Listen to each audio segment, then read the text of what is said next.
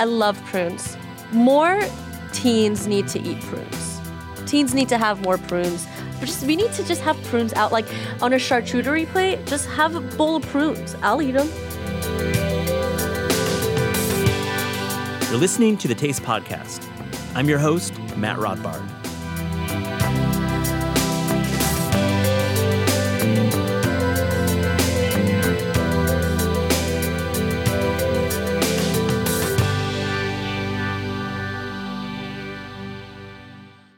Today is Nicole Enayati Day on The Taste Podcast, and I'm so happy to welcome one of my favorite voices in food to the program. Nicole is one half of the popular food podcast, A Hot Dog is a Sandwich, and can be found on the Mythical Kitchen YouTube page. We debate and discuss some of food's biggest controversies and dig into her background as a young eater growing up in Los Angeles. We also talk about the cookbook she wrote, Bake Up!, which is a baking cookbook geared towards teens and tweens. We found out the single recipe that can unlock the joy of baking for a very young cook. It's a wild ride here with Nicole, and I'm really happy to welcome her on the show.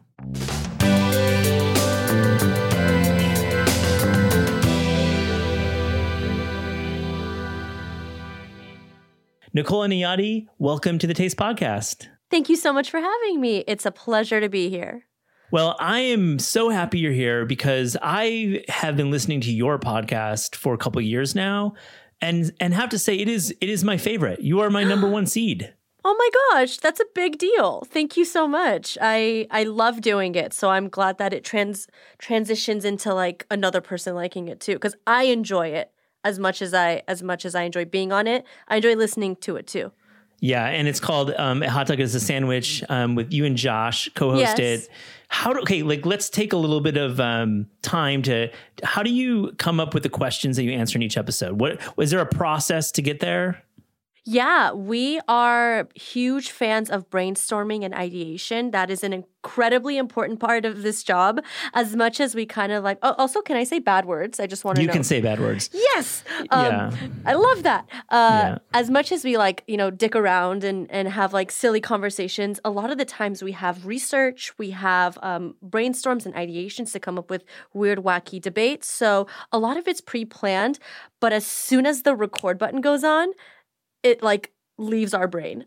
Yeah. So all the information that you've been prepping for is there, but you're not like, there's no like stop, start. You're going live. Very little. If it is, if ever, Maggie just, who's the best podcast producer ever, just comes and sweeps in. She's like, I'll do that again. But that happens very rarely. So. Well, that's how we roll on The Taste Podcast. Nice. And, so we're just going to jump into some topics because I saw that you posted about Cracklin' Oat Bran on Twitter. And I was like a little concerned that you were actually snarking Cracklin' Oat Bran because I'm going to. Opposite. Good. I love geriatric cereals. Old people cereal is my jam. Give me a Weetabix. Give me grape nuts. Give me Cracklin' Oat Bran. All those old people cereals are my jam. I like them more. It's so molassesy. I love it. I love it dry and wet with oat milk, whole milk, chocolate milk. Maybe not actually. I just love the weediness of it all. It makes me feel good about my breakfast choices, even though there's probably more sugar than Lucky Charms. I don't care. The oat negates it. What about Fiber One? Where do you fall on that? I don't like Fiber One, but I do like Kashi Go Lean. I mean, there's a whole Go Lean peanut butter hive out there, right? There's like, there's definitely its own fans. Yeah, for sure. I just like cereal. It's my favorite food to eat at like midnight though. I don't like to eat cereal in the mornings. I like to eat cereal like late at night as like a snack. Yeah, I agree with you. So take me back. I want to know how you came to Mythical Kitchen, and we'll link to lots of the videos in our show notes. And I love Mythical and I love the vibe there. But how did you enter that mythical world, which is really its own world? Well, I have been a fan for some time. I loved watching Willett's. I think the first Mythical episode I ever watched was the oxygen taste test, which I thought was so silly. And it just reminds me of, being a kid in Las Vegas and seeing those oxygen machines. And I'm like, we're living in the future. So that was the first episode I saw. And it just kind of started my obsession with the show. I'd watch it every single morning. And then I started noticing the food. And I worked as a food stylist and a research and development chef before that. And I would just watch it and I'm like, I could probably do that. Probably a little bit different, maybe even a little bit better. So I did a little bit of sleuthing and I found Josh Scherer, who is my boss, and I messaged him and I said, hey, do you need an assistant or do you need any help in GMM or Mythical food stuff? I'd love to be a part of your team. And then he didn't respond after a while, but then I continue to poke and prod and I'm like, hey, like, I'm serious. I love this content. I have the chops. Like, let me show you what I can do. And then eventually he was like, yeah, come on in for an interview. So eventually, was there like a kicker message that got you into the interview? Was there I don't think so. I think after a few messages, I was just very persistent. And, sliding into the DMs is a choice. But I did it. And I just knew that, if I keep asking, I'm going to get what I want. And it happened. And I had my interview and I felt at home instantly. It was like the weirdest thing. I just went into that interview process and I felt so comfortable talking to everyone there. And Josh took me to the nightmare drawer section where we had all the weird stuff, like the bugs and the Bitrex and all the stuff. And I'm like, I'm very comfortable with you. I knew all this stuff in there too. So it was very natural. So love that. Yeah. And I want to go back to your development days, your R&D days. Yeah. I'm envisioning Chili's test kitchen. You're inventing a type of popper. Oh, I never worked for restaurants. I worked for consumer packaged goods. So I was in the CPG game for a little bit, which was very, very fun. I got some really cool opportunities. I got to go to where did I get to go? I got to go to Walmart corporate, which was really fun. And I got to go to their innovation kitchen, which was super cool. I was 23 years old and I'm like, holy crap, what am I doing in Bentonville, Arkansas? But it was a really fun experience, and I'm so blessed that I got to, learn about the CPG game at such a young age. So is there a CPG product that you have a little bit of your fingerprints on? Is there something that you can say, I actually take credit for that? Your girl signed an NDA, so unfortunately I can't go into detail about it. But I have had a few things on the shelves of Walmart, Target, and stores of that. Wink if it's a waffle related. Okay, so not winking. This is not a video show. All right, we'll move on from that. But I appreciate you saying. So when you joined Mythical, you were thrown into the fire. So tell me, because I know we have a lot of fans of Mythical listening to today's podcast because you guys have a huge following. What was one of your first kind of challenges that you participated in? Because I feel Mythical Kitchen nails it with the challenge. It's all about the challenge.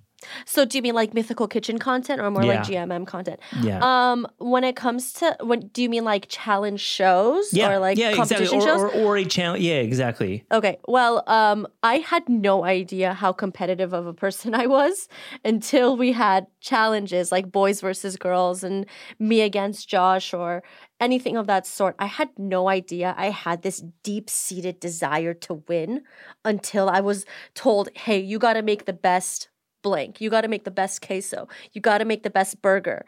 And I'm like, hell yeah, I'm going to make the best burger. So it was so cool because I'm so used to being, behind the scenes. I was so used to producing.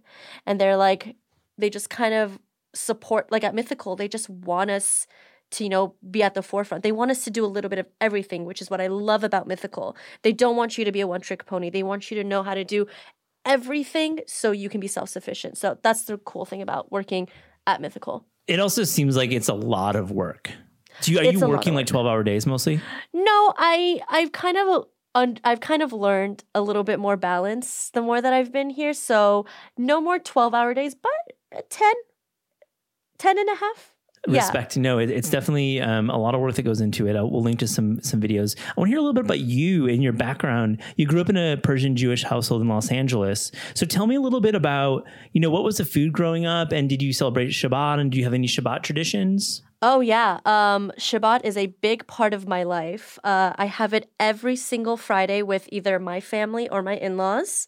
It is definitely part of my personality. Everyone at Mythical knows Fridays, Nicole has to go home and light Shabbat candles.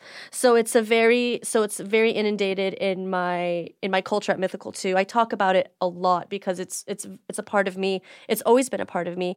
And the Persian part I talk about all the time because I just think it's important for representation. Like for, you know, if there's a Persian girl, you know, watching this or listening to this, like I want to let them know, like, you don't need to be a lawyer or a doctor or an engineer. Like you can do different things that, you know, your mom and dad might not approve of in the beginning, but they'll absolutely see you shine and see you grow and they'll support you.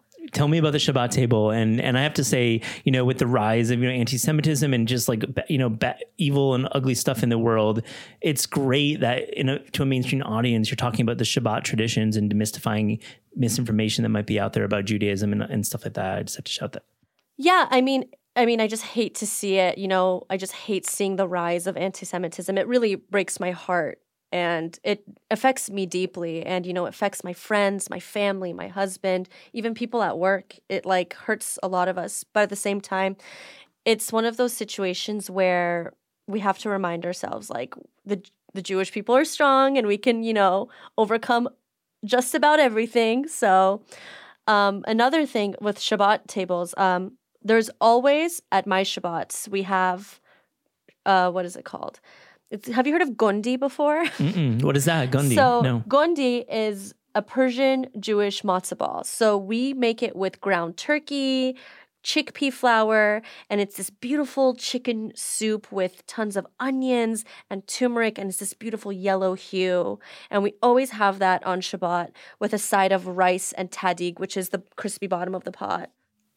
I love the visual of having a matzo ball with actual meat in it, because matzo balls during Passover I felt can be a little leaden. So the fact that you're having a turkey ball makes more sense. It is delicious. It's full of cardamom and black pepper. Sometimes you serve it, the balls, as like an appetizer with some bread and some sabzi. So sabzi's like a bunch of like fresh herbs. We have tarragon, rehun, which is Persian basil, radishes, green onions, and you just make the perfect little bite.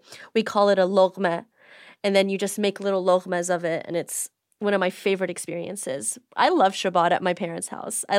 It's just the best. It's a nice tradition. And we had Andy Baragani on the Taste Podcast a few episodes ago, and he talked about what a sabzi is in his house, which is kind of a flexible, it's kind of like kimchi, right? It's like, more of a category than an actual recipe.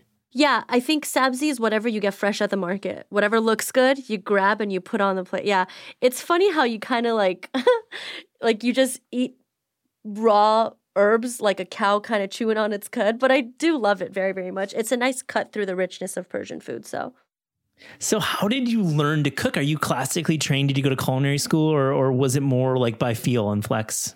I am a culinary school graduate. I was... My whole plan in life, I was at community college and I was planning on becoming an English professor. I've always loved English. I loved reading. I loved writing. I loved poetry. I loved all that stuff. And then when I was 19, I got a job at a chocolate store because my dad always instilled in me, like, Nicole, you have to work. You have to get a job. You have to know how the real world is, which I'm absolutely 100% grateful for. So I got a job at a chocolate store and I was, you know, slinging chocolates as a sales associate. And in the back, there was a research and development kitchen where they were coming up with the most insane, cool chocolate combinations like wasabi ginger chocolate, curry chocolate. And they had the most insane pantry of herbs and spices from all around the world. And I was like, holy crap, this is a way that people make money. I had no idea that you could be so creative and do what you love and make money doing it. So I was like, I kind of knocked on the door and I was like, hey, question, can I stage in the back of the kitchen for a little bit just to see if I can do this or if you guys like me. And then they're like, absolutely, 100%. And it just started from there. It was my catalyst. And from there, I dropped community college. I went to culinary school and I'm like, this is it. Like, I love food and I'm going to make this my career one way or another. What did your dad say when you said you were dropping out of community college? My dad was like, if you think you're going to do it and if you think you're going to be successful, 100% do it. I love that. What a supportive family. That's cool to hear that. Yeah, it was nice. At the beginning, my mom was a little bit skeptical naturally because she's like, you know, she came here in the 90s, like her kids to have a good life. So she was very unsure of what this was. She's like, you want to go into the cooking world? Like we came here to give you guys an opportunity to be whatever you wanted. And I'm like, well, this is what I want. So she came around a few years later. She realized like, oh, this is legitimate. Well, you got on YouTube and got like 2 million streams and she's like, okay, this works. This makes sense. Yeah. She's like, all right. Makes sense now. I have to ask about chocolate because what a interesting category to really jump into because it's such a technical food and like just the tempering of chocolate. Did you like pick up a lot of technical skills in that stage? I did. I learned a lot. I learned more about baking because aside from it being a research and development kitchen, it was also a coffee shop, like a working coffee shop. So I wasn't necessarily there tempering chocolates as much as I was baking cookies and cakes and different pastries, pan au chocolats, cinnamon buns. So I was more in like the cooking and baking area, but I still learned a lot about chocolate, like how chocolate blooms and like the temperature it needs in order to be like a perfect chocolate bar. So I learned stuff like that too. I mean, pan au chocolat, just like the sheeting of that and doing a croissant dough. I mean, how the heck do you make a pan au chocolat? Oh my gosh, it is a labor of love, especially if you don't have a laminator. Like that's right, the laminator, the sheeter, yeah. We had to do it by hand. No! And, oh yeah, and it was hilarious, to say the least. Oh my gosh, have you been down to Kombi and had their croissants ever? No, but it is on my list. I have seen it, and I just marvel at it. It is such a beautiful baked good. Ugh. Oh, gorgeous. Yo. Well, I'll link to an article that we published with Akira and Nick from Kombi, and it talks about, it's really fun, about how they smuggled in this sheeter from Japan, this laminator. Wow, that's so badass. It's badass, but I mean, it just shows that learning to make a pan au chocolat that you're actually going to sell for money is ridiculous. It is. It takes a lot of time, a lot of effort, a lot of research, and a lot of development. So you grew up in Los Angeles, is that correct? I did. I grew up specifically in Beverly Hills my whole entire life. Cool. Yeah. 90210, right? 90210. Well, I was 90212. Okay. But if we're getting specific, round down. Did you watch the remake at all? No, I never watched it. No, well, yeah. I like refused because I just didn't. I don't like trash TV like that, you know. I just don't. Yeah, no, it wasn't good. The remake, the original has its merits, but this is not a TV podcast. Yeah, I'm sure the OG. My sister used to watch the OG one all the time. Oh, OG was so good. And my sister's 13 years older than me, so I wasn't allowed to watch, you know, like Melrose Place and 90210. But I would always like kind of sneak and try to look at all the like cool sexy stuff, but then she chew me away. Well, spoiler alert, Donna Martin does graduate, so just so you know. There we go. Good to know. Good for her. So let's go back to some of the topics from A Hot Dog is a Sandwich, because really, honestly, my favorite show, because I don't listen to a ton of food podcasts, doing one. I mean, but you know what I mean? Like, it's kind of, I'm more about like, you know, Bill Simmons. Sorry if that offends you, but it's basketball, more basketball stuff, but. That's okay. I don't know anything about sports. So you can just name you can talk about any sport and I will just nod my head and say, okay. Bless you. That's the best way to go through life. But I wanted to go over a couple of topics because I feel like our listeners, we can like vibe a little bit about some of the topics of the show. But like, first off, like one of the questions from the episodes is titled, what time does brunch start and lunch start? Like, how did you negotiate that question? Well, I just looked at Josh and I'm like, hey, and also he sits right next to me. So I'm like pretending he's in the room with me. I'm like, so we were just like, hey, like, what's like, have you ever been to a brunch where someone says, come to brunch at like 11:30, but it's a Sunday and you were drinking the night before and your hair is this way and your makeup is smeared? Like, how are you supposed to get ready at 11:30? But at the same time, if someone invites you at 2 p.m., that's lunch. But what about 2:30? Is that lunch? What if it's 1:55? Is that lunch? So just conversations like that. We literally just look at each other and we're like, do you want to talk about this? And yeah, like, I feel both of you go to the mat. That's the term I'm looking for. Go to the mat for certain topics, but then sometimes you'll just like edge off, right? You guys have that kind of back and forth, right? Yeah, we used to have these conversations because in the beginning days of Mythical Kitchen, it was just me and Josh cooking together. So these conversations were super natural to us. We would just be talking, like, I was like, hey, do you like drums or flats more? And then he'd be like, oh, I like drums. I'm like, why do you like drums? Flats are obviously better. And then it was a natural debate that we would have in the kitchen. And they were like, hey, can we make money off of this? And yeah, you can. A sales guy was walking by in a suit and a hat, and he was like, his head like turned, and he's like, well, yes, you can. I mean, it's a great show. I have to ask you, I mean, like, honestly, what flavor is Dr. Pepper? I mean, it's very hard to figure out. So I don't drink a lot of Dr. Pepper. I'm more of a Barks root beer kind of girl. But if I were to put my finger on the flavor, I would say it's these five: vanilla, cherry, prune, amaretto, and just cola. That's how I feel. Even though they say there's no prune in it, there's prune in it. Prune has a special level of sweetness that... I love prunes. It's very, very, very sweet. Like, it's like... I adore it. Yeah, it's a good one. The flavor of... More teens need to eat prunes.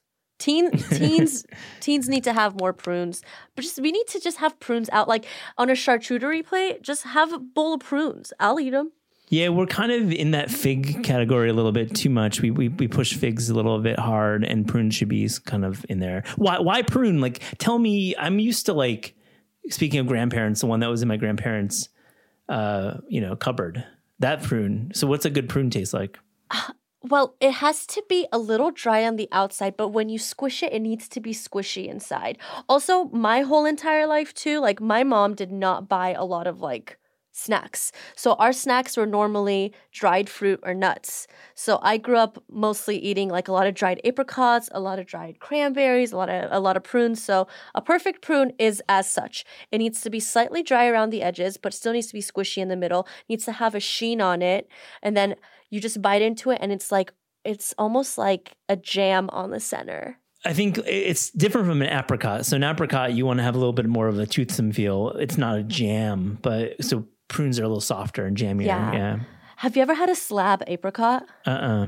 Oh my God. If you ever on the shelves of America see a dried slab apricot, Matt, you have to eat it, okay? And then you have to tell me how much you like it. It is my favorite dried fruit of all time. I read an article, I think it was Dana Goodyear in the New Yorker, wrote about the apricot farmers of Syria.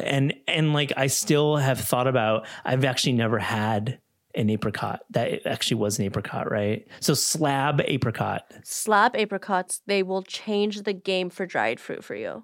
I guarantee it. I switched to the British pronunciation because of you, so appreciate that. I went apricot to apricot, or Midwestern. Apricot. I want to talk about your book. So you wrote a cookbook. I did. It's really fun, and we don't talk about books for kids that much on the Taste Podcast. But I wanted to talk to you because it's called Bake Up. Go from beginner to pro with recipes and essential techniques. And so it's a baking book for young people. That is really hard to execute, I must say. I agree. It was hard to execute, but I used to before, again, I've had so many weird jobs in the cooking sphere. I used to teach kids cooking classes, and children are incredibly smart when it comes to food. They are so talented. And you tell them what to do, and they do it well. All kids need is direction and confidence, and they can pretty much do whatever an adult does. But I will say this, whenever you want to touch fire or turn on an oven or turn a stove, you got to have a parent with you. That's what I definitely say that in my book more than once. Like, parent supervision is very important during this process, so... So what's the age that you're writing for? Was it like teenagers? It's kind of like ages like 8 to like 17. Yeah. So what is then the best recipe to start with? Well, it's the first recipe in the book, which is granola. Ooh, smart. Yes. Tell me more. Beautiful, easy granola. It has tons of nuts and a beautiful oat, and then just like tons of sweet stuff like maple syrup, a little bit of cinnamon. It's like the perfect granola recipe. I'm really happy you say that, because I think granola is a recipe. I think a lot of folks won't make granola. They'll just assume that it's better in the bag. But when you make it, it's actually better. I love homemade granola. I think it's a skill. I learned how to make homemade granola at the chocolate store, actually. I'm like, you can make this with your own hands? I had no idea. And it's always fun whenever you get a good cluster, you know, a good special oat cluster. Gosh, yeah, the extra oat cluster with a little bit more salt than the other bites. Mm-hmm, that's the one. That's the guy. Good stuff. When you're teaching a kid to cook, 8 to 15, what are you trying to, because, it takes time, right? It's a lifetime task to learn to cook. And so what do you want like an 8 to 10-year-old to get out of cooking from your book? I want them to learn to follow directions, number one. You got to know what you're doing before you finish it. You got to read the whole recipe front to back. You got to know what you're doing. You have to understand that if you miss step 4, you're not going to be able to complete step 10. So I think it's teaching children to be thorough is the first thing. And number 2, again, confidence is the most important thing you can instill in a kid. I think teaching a child to be confident and have that internal monologue of, I got this, is incredibly important.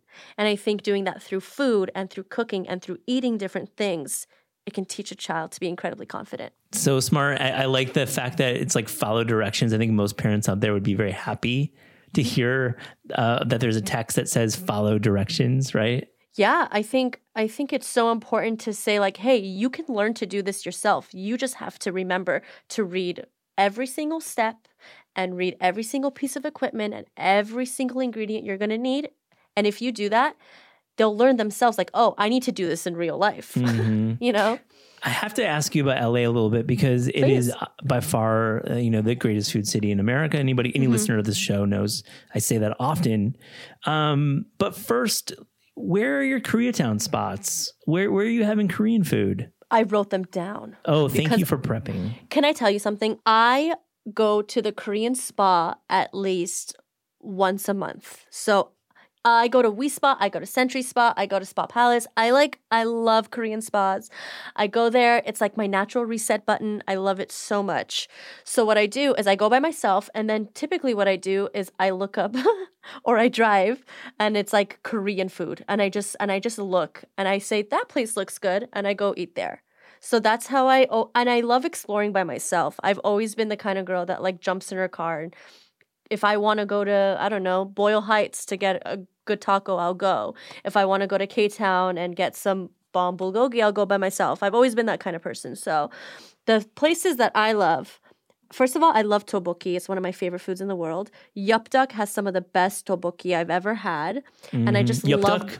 Mm-hmm. Yep. I love the bowl it comes in, and I love the way they swirl the cheese on the top. It's like hypnotic. yeah, I love that. I mean, I feel duck is a dish that we don't. Maybe we only have tteokbokki, right? Only tteokbokki is what we know, but there's all sorts of versions of it, right? Oh yeah, you can. They have like a list, and you can add whatever your heart desires in there. You want to add corn in there, you can add corn in there. You want to add ramen, add ramen. It's incredible. My favorite KBBQ spot is Haejangchon. I love them very, very much. I love the stone. I love that I get to cook on a stone. It feels very primal instead of having those grates. I love how the ladies come and they clean the stone with wet radish. I am obsessed with that.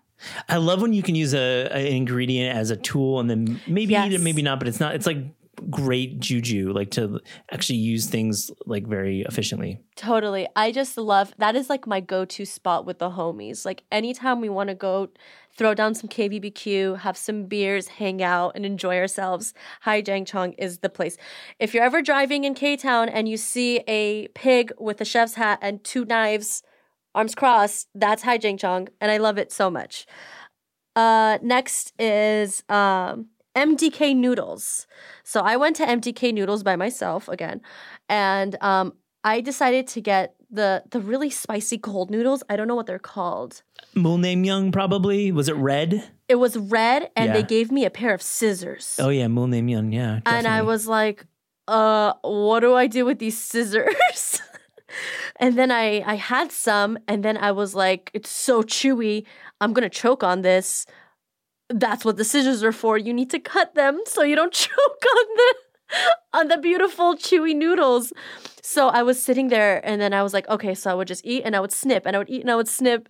And then a lady came up to me, and she tapped me on her shoulder. She goes, have you had this before? I'm like, no. She's like, you're doing pretty good if you ask me. I'm like, thank you. Oh, what a compliment. Thank Nicole, you for validating me.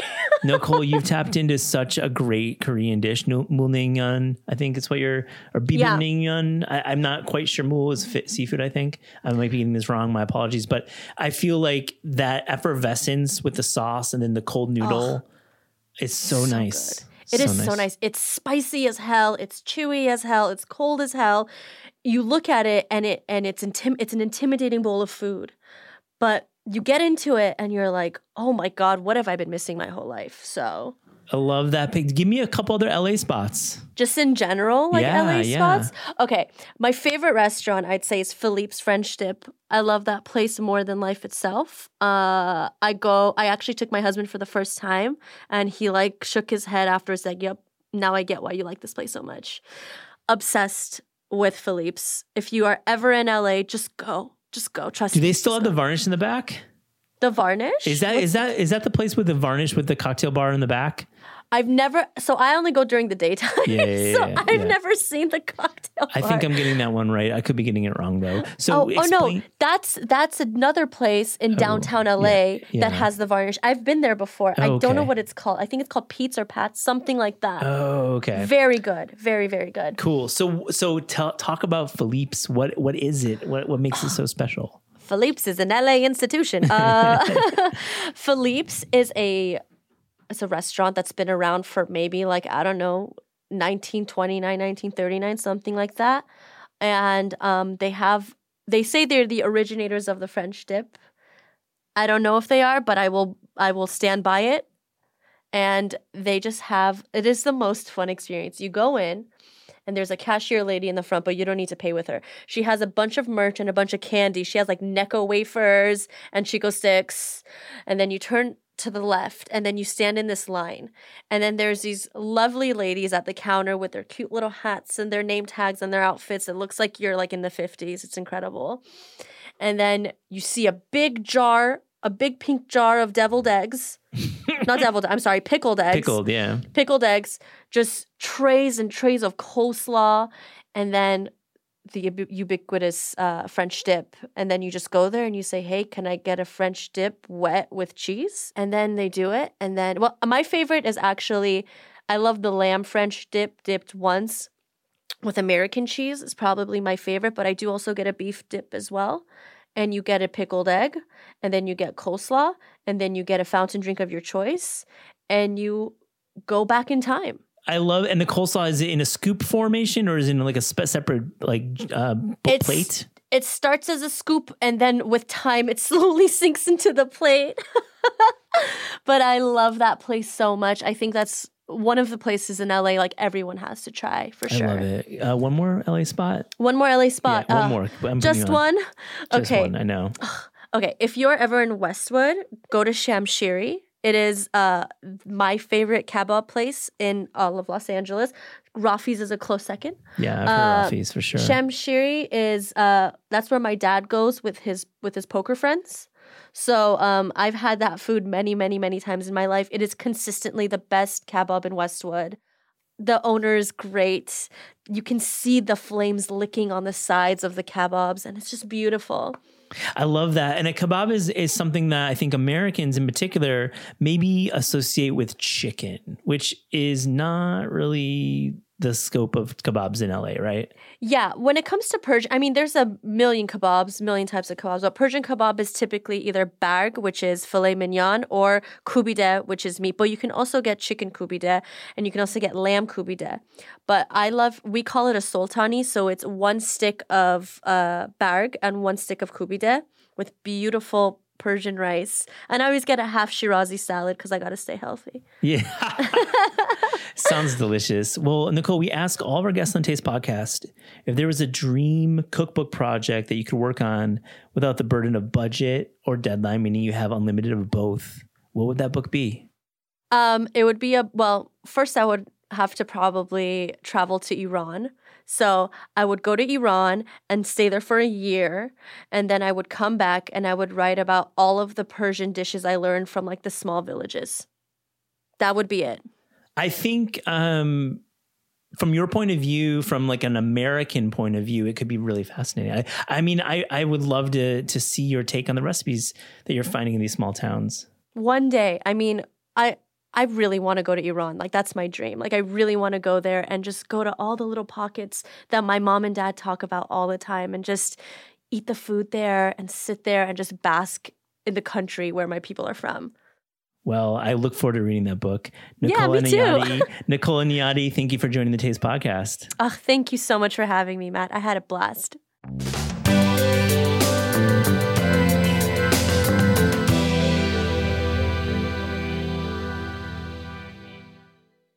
So Alon Shaya and Stephen Fenves, welcome to the Taste Podcast. Thank you. Yeah, we're glad to be here. I'm really, it's an absolute honor to have you on the show, Stephen, and Alon. Wonderful to have you back on the show. We did an episode in 2018 back at Books Are Magic. Yeah, it seems like forever ago. I know. It was an absolute, that was a fun event, and I'll link to that in the show notes. But Stephen, I wanted to get a little bit of your story first. Okay.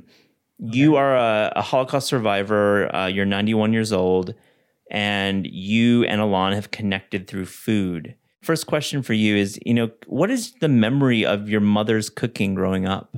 Well, number one, it was the cook's cooking and not my mother's cooking.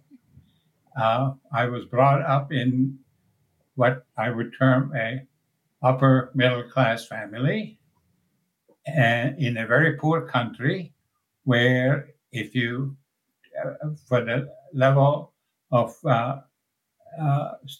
income that you had, you were obliged by social pressure to hire a cook, a maid, and a chauffeur. Don't oogle your eyes. The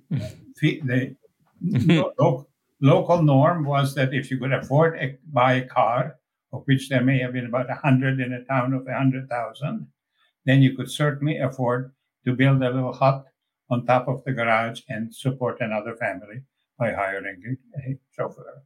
Cook was the same thing. So my mother had a cook. Her name was Marish. I don't know her last name because I never heard her being addressed by her last name. It was always her last name, Marish. She was a big, strong woman. And my sister, who's 2 years older than I, the two of us were never much welcome in her kitchen because whenever we pretended to help, like shelling peas or hulling berries, more went into our mouths than into the dish that we were supposed to put this on. Wow. So you were no help. You were no help. I can tell you. I can tell you, Stephen, that's a cook's worst nightmare. It's one for the guest and two for you. I would say my closest contact with Mauricio during the day was after coming home from school. My mother was always sitting at a bench where she did some artwork, handiwork or something. My sister and I nestled against her, and the cook appeared with a snack. Could have been just a freshly boiled potato, could have been some delicacy from the gizzards or the liver from the fowl that she was cooking, odd things like the innards of the bones, cooked, bone marrow. Yeah, and it sounds like the cuisine, and to be clear, you were growing up in Yugoslavia, former Yugoslavia. The cuisine was heavily Ashkenazi, you'd say? What did you say that was? Our cuisine was heavily Hungarian, Magyar. Hungarian, okay. My family did not keep a kosher house. very few traditional Jewish dishes. One that was always served. My paternal grandmother was much more observant than we were. She prepared every Friday night the bean dish called sholant, which in traditional houses was taken to the bakery to bake in the oven and then taken out Sunday for serving without having to work. That was always the main dish for the Saturday. But other than that, very few typically Ashkenazi dishes in the menu. Well, so we'll get to the way the two of you came together and some of the food you're making together. But I want to know, Stephen, everything changed with the war, and you were forced into a Jewish ghetto. Can you please, tell us what life was like in a Jewish ghetto for you, and how food was treated in a Jewish ghetto? I was in two ghettos. We were expelled from our apartment and had to move with one suitcase to a local ghetto, which was a row of derelict houses facing the freight car depot of the railroad station. One or more families per room, 5 to 8 families per outdoor fountain or outdoor outhouse. Very irregular food treatment, food availability. But the ghetto was not very porous. There was not enough barbed wire in town to encase the whole place. So former servants and others were often sneaking in the back and bringing food, etc. After a week of that, we were herded into boxcars by Hungarian gendarmes. I never saw a German soldier until I arrived in Auschwitz and moved to a larger, really concentration area where all the Jews from the southern district of Hungary were interned. Even more chaotic situation, we were assigned a pad space in what must have been a chicken coop at one time. I had to bribe people to get my aunt and her mother nearby. Total food was, people were lining up only to find out that line was somewhere else.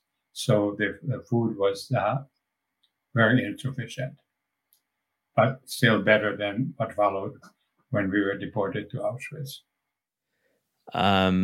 So we should get to that part of the story, which you should share as much as you want about what the deportation was, what happened, and then I'd like to hear about the cookbook that has survived and is now in the museum in Washington, D.C. It's at the United States Holocaust Museum. Yeah. In one year, I was in two ghettos, I just described, 3 concentration camps, 3 train rides in locked boxcars, no food, no drink, sanitation, one bucket that overflowed the first hour, and 1 death march. I was finally liberated in Buchenwald, where I arrived on the death march the night before the Americans arrived. What happened to your family? At the railroad siding in Auschwitz. Oh, okay, let's back up. My father, together with all the Jewish leadership, doctors, pharmacists, newspapermen like him, were deported very early in the German occupation, eventually sent to Auschwitz, and from there he was sent to a coal mine in Silesia. My mother, sister, and I were on the train together to Auschwitz. I saw them, men were separated from women. I understand from my sister that she was separated from our mother and that our mother perished in the first few weeks, just dying of hunger. My sister survived. She was shipped out of Auschwitz to a factory that produced light bulbs. Eventually was liberated in Bergen-Belsen, and we were reunited in Subotica. I was, after liberation in Buchenwald, I was in the, I think a month and a half in a field hospital that the American Army set up. Eventually, we were repatriated to Yugoslavia. I was the first of the family to be there. Two miracles happened. Number one, our father, whom nobody ever expected to return, did return on a Soviet Army military hospital train, totally broken physically, emotionally, could never accept the loss of his wife, and he died 3 months later, 5th of February, 1946. The other miracle was our cook, Marish, reappearing. Unbeknown to us, while we were moving out of the apartment onto the ghetto, our cook joined the people lined up who were waiting to loot the apartment. To this day, I don't know how that was advertised, but we lived on the second floor, and every rung of the staircase was lined with people waiting to ransack our apartment, yelling at us, screaming at us, spitting at us. Among them, unbeknownst to us, was Marish. She went in the apartment with the looters, very methodically, went to the bedroom and picked up Mother's thin diary of our early childhood, typical for two-child families, 2.5 years for my sister, 5 months for me. Then the diary ceased. Then she went in the kitchen, picked up the recipe book, and then she went to what had been my mother's studio and found a big folder and pell-mell pushed into it all the words on paper that she could lay her hands on. She really understood what was valuable to your family. That's a real miracle, as you say. Absolutely right. And you see three of them behind me. Those are school drawings of my mother's. She kept it and returned to us. When my sister and I escaped from Yugoslavia 2 years later, we gave it back to her to guard. And eventually in the mid-60s, she sent the things to us in the States.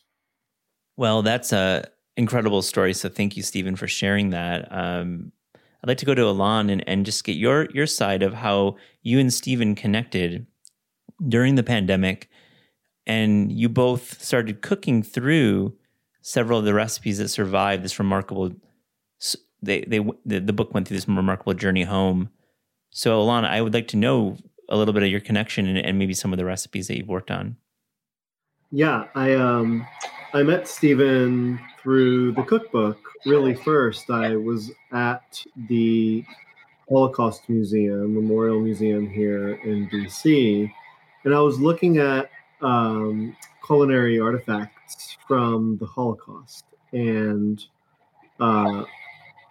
we were in the room with all of the archives, and we were looking at all these recipes, some of which were written in the camps. And when we came across the cookbook, the curator mentioned that Stephen spoke regularly at the museum and didn't live too far away. And I thought that what an incredible opportunity to have firsthand, conversation about what I was looking at. And I always was really fascinated by the idea that people, they put a lot of food is tied to so much emotion, and it's tied to so much that makes people happy or can at least bring people comfort through memory. And I think that's a testament to the reason why Marish knew that the cookbook would be so special to the Fenves family, that she, that was one of the few things that she saved from their apartment. And I always like to kind of understand more about that and kind of dig in deeper to say, like, well, why is this food so special to people? And what impact did it make on their lives that some people, risked their lives to save these recipes, Marish being one of them. It was a life-risking move that she put her life on the line to help the Fenves family. And so I feel that, in the basement of the museum or in the archives where people can't see what's in the drawers, lies these treasures and lies these really incredible artifacts that people, risk their lives for. And I wanted to bring some of those recipes to life, and I wanted to cook them, and I wanted to, get an understanding of not that you can easily translate a recipe or the food to the emotion and to the importance behind it. But it does take you a step closer to it. And I reached out to Stephen through the museum and said, hey, I came across this book, and I would love to cook some of the recipes, and I would love to send you some of the food that I cook. And I want you to taste these recipes that you probably haven't had since you were 13 years old. And we had planned to do it in person, and then COVID hit, and we began kind of a virtual friendship through email and phone calls and Zoom links. And Stephen began translating the recipes for me because they were in Hungarian, and what other languages were they in, Stephen? And were they? No, they were all Hungarian. All in Hungarian. But also mentioned that they were practically unreadable because of the food spots, etc., in them, until the museum digitized the cookbook and I could read it. Oh, wow. They lightened it up and they were able to make it more legible. That's amazing. Let's get to some of the dishes. I'd like to hear some of the most, for you, Alon, the chef, what are some of the dishes that you maybe had never really seen in your culinary journey? Then Stephen, I'd like to hear for you, like, what did it taste like? Like, were these must have been real memories coming back. Well, a lot of the dishes I had never even conceived that of. One was one of Stephen's favorite dishes that he translated was a recipe called semolina sticks, which is essentially like a polenta made with semolina and milk. So like a cream of wheat. And you boil the milk and you whisk in the semolina, and then you let it chill on a baking sheet. And then you cut pieces from it after it's chilled, and then bread it and fry it. And so I've done something similar with polenta, but never with wheat, or semolina, usually only with corn. So that was a dish that I had never seen before. And Stephen told me that it should look like fish sticks when it was done. and so I used that as a frame of reference. Another dish that was really interesting that actually wasn't in the cookbook, but was one that Stephen had talked to me about, that was one of his favorite food memories, was a whole turkey in which his mother would cut the meat off of the turkey and grind it up with spices and onions and parsley, and then pack it back onto the turkey, in the shape of the turkey, and then roast it. What? Oh my gosh. So it was kind of like a turkey meatloaf on top of a turkey carcass. And wow. Stephen and his sister, Esty, would kind of rip off all of the turkey meatloaf part, and they would fight over the turkey meat that was stuck to the bones. And so the best part. I made that dish for Stephen and sent it to him, and I made sure to leave extra turkey meat on the bones, knowing that was his favorite. Potato circles was another interesting recipe, in which was like a yeasted potato dough, like a potato roll dough that was rolled and cut, and then a mixture of ground lamb and sour cream was put on top, and then it was proofed, and then they were pan fried. So there were these little hors d'oeuvres that were kind of like these lamb and potato donuts almost. And Stephen, said that he remembers seeing them on the counter, but he was never allowed to eat them because they were for visiting guests only. And so his parents entertained a lot at the home and would bring guests in. And so a lot of the food from the cookbook were recipes that were made for visitors too. And so it really, I think, kind of shows like the real life of what life was like for them back then. Stephen told me a lot of stories about how he would go to the market with his aunt, and they would bring back all of these fruits and vegetables, and they'd come home, and him and his sister would help to kind of peel and cut and prepare the vegetables to turn them into jam and preserves. So there was a lot of preserves and a lot of jams in the cookbook. A lot of pastry recipes, torts and cakes, using walnuts and poppy seeds.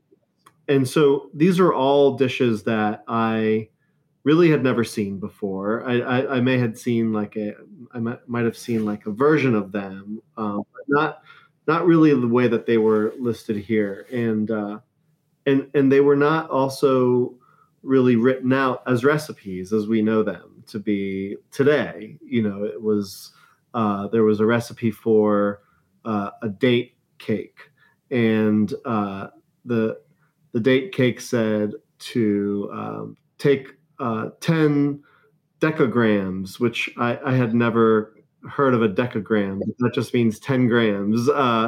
Take 10 or a decagram of dates and mix with butter and sour cream and flour and sugar and bake.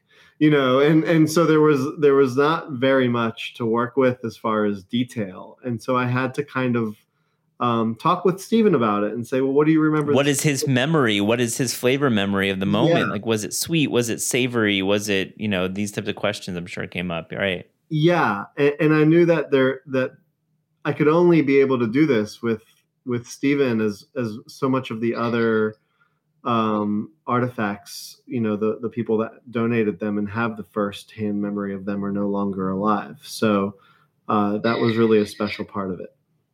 So Stephen, let's find. You're cooking with Alon tonight. You're at Joan Nathan's apartment, which in Washington D.C., and that must be really cool. What's going to happen at the dinner that you're hosting that also serves as a fundraiser for the American Holocaust Memorial Museum, United States Holocaust Memorial Museum? Alon asked for recommendations.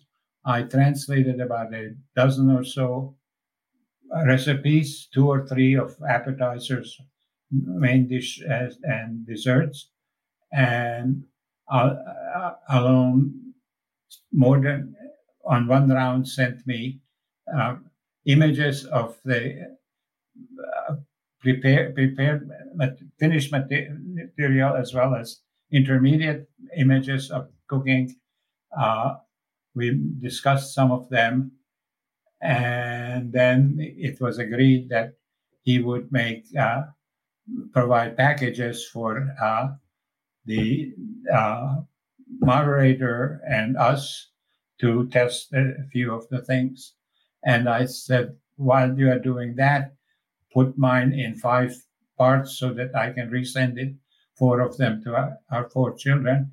And Matt said, oh, that's no problem. We ship frozen food all the time. So he shipped to every child separately. Oh, 4 kids. Are they all over the country? All over the country. Oh, so wow. That's amazing. And we tasted it. He discussed it and we tasted it. My wife, Norma, and I tasted them. And our moderator, who I don't know if y'all don't know, is not well, and she's not going to moderate on Sunday. And we had enjoyment and talked about it while the show was going on. So it was a great success. One of my biggest fears going into this was not doing the cookbook justice, or not creating the recipes in a way that would really, that would really represent what Stephen's family was cooking. And so I had to, test the recipes and send it to him to make sure that I got the thumbs up. And some of the recipes we had to go back and forth on a few times, like the poppy seed torte and the walnut cake. Didn't nail the first time, and it wasn't the way that he remembered them. And so he would give me feedback and I would make it again. You gave some strong notes, Stephen? Yes, he didn't roll the dough thin enough so that he didn't get multiple rolls out of it. Yeah. And so the menu for the dinner that we're hosting is all based off of the recipes from the book and recipes that Stephen and I have tested together and I've sent him. And then other recipes as well, picked from the translated recipes to showcase. And, happy to say that before the event has even happened, we've raised $180,000. And that money will all be spent on hiring people to digitize the artifacts from the Holocaust and be able to get this information in front of thousands or millions of people versus just filed away in a safe place. And I think that especially with things like the Fenves Family Cookbook, the fact that not only Stephen and his wife, Norma, are able to now taste some of the recipes from the book, but also his family and his children and their children.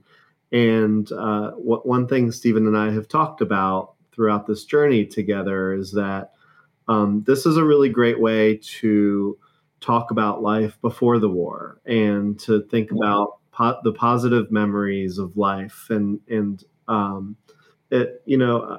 It's special to be able to do that. Before 1939, there was a really rich, beautiful life that his family led, and him and his sister would get kicked out of the kitchen by Marish, and they would be told not to eat the potato circles on the countertop, and all these things would happen, and this is a way to kind of bring some of those memories. I love that. Well, I'm going to wrap up with one more question for you, Stephen. I'd like just to get a sense of what you enjoy cooking and eating right now. And it doesn't have to be the food of your youth. It could be anything. I'd just be very curious. Oh, I don't consider myself a gourmet, but I certainly am a food addict. The food that my sister and I received in our home had been a great influence on us. search me wherever I go, new city, new country, new continent. I go and try out the local cuisine. That's I do that. So, and I'm very, very grateful to Alon for having initiated this, for having brought this attention to the people. The recipe book was out on an exhibition for a while, but then it went back into the archives. Who knows who and when would ever again encounter it and do something with it. Now it's out. We have two successful videos on it. It's been reported in the Jewish press extensively.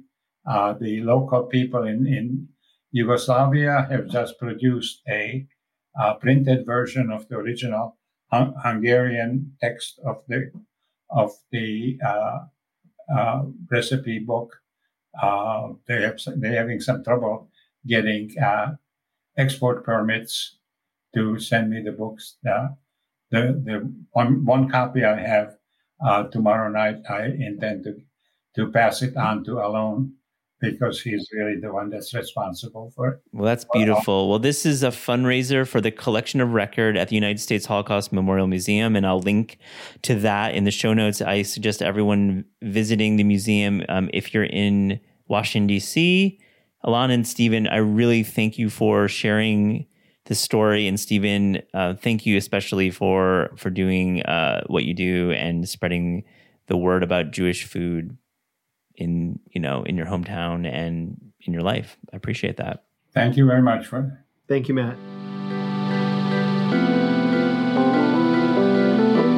The Taste Podcast is hosted by me, Matt Rodbard. It's produced by Pat Stango and edited by Clayton Gumber. Theme music by Steve Rydell. Visit Taste online at tastecooking.com and make sure to subscribe to our newsletter.